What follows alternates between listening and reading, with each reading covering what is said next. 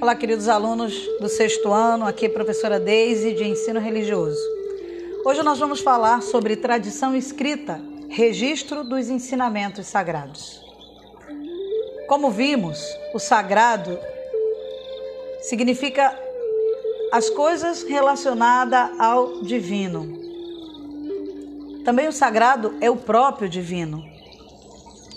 Mas dentre as coisas relacionadas ao sagrado, nós vamos destacar os textos sagrados, as festas sagradas, os lugares sagrados e, é claro, a música, que para alguns também é sagrada. Com certeza você já leu diversos textos que são considerados sagrados. Não precisa nem frequentar nenhuma religião os textos estão espalhados em vários lugares da cidade. Ônibus, praças, ruas.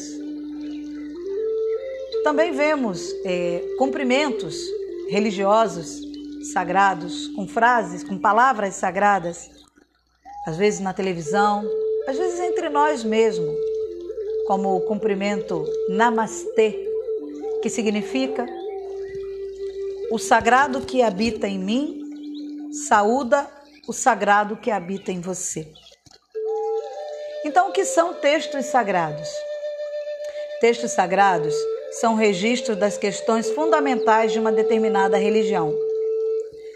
E nesse sentido, eu quero alertar vocês sobre todas as religiões têm textos sagrados. Mas nem todas as religiões têm textos sagrados escritos. Ou seja, os textos sagrados se dividem em textos sagrados orais e textos sagrados em escritos. Agora você já sabe por que, eu deixei essa musiquinha tocando ao fundo. Né? As religiões de matrizes indígenas, elas têm seus textos sagrados preservados na oralidade, na tradição oral, contado de pai para filho, de geração em geração. E, geralmente, esses textos sagrados, eles são contados pelos anciãos, para que se possa preservar a sabedoria contida naquele evento. Eles são contados com toda a tribo reunida, e eles falam sobre a origem do universo, a origem da vida, dos fenômenos de ordem espirituais ou sobrenatural. Também falam sobre o que acontece com as pessoas após a morte. Como que os homens aprenderam a cultivar a terra, a fabricar os instrumentos, quem institui as regras e os ritos religiosos. Portanto, é muito importante que você saiba que, mesmo as tradições que não possuem livros, elas possuem escritos sagrados.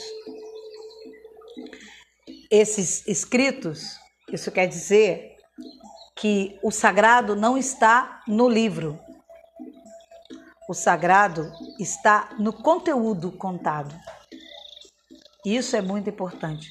Eu deixo para vocês na nossa aula a lenda das cataratas do Iguaçu. Vejam como é rica essa história e carrega em si a sacralidade de uma tradição. Carrega o sagrado daquela religião.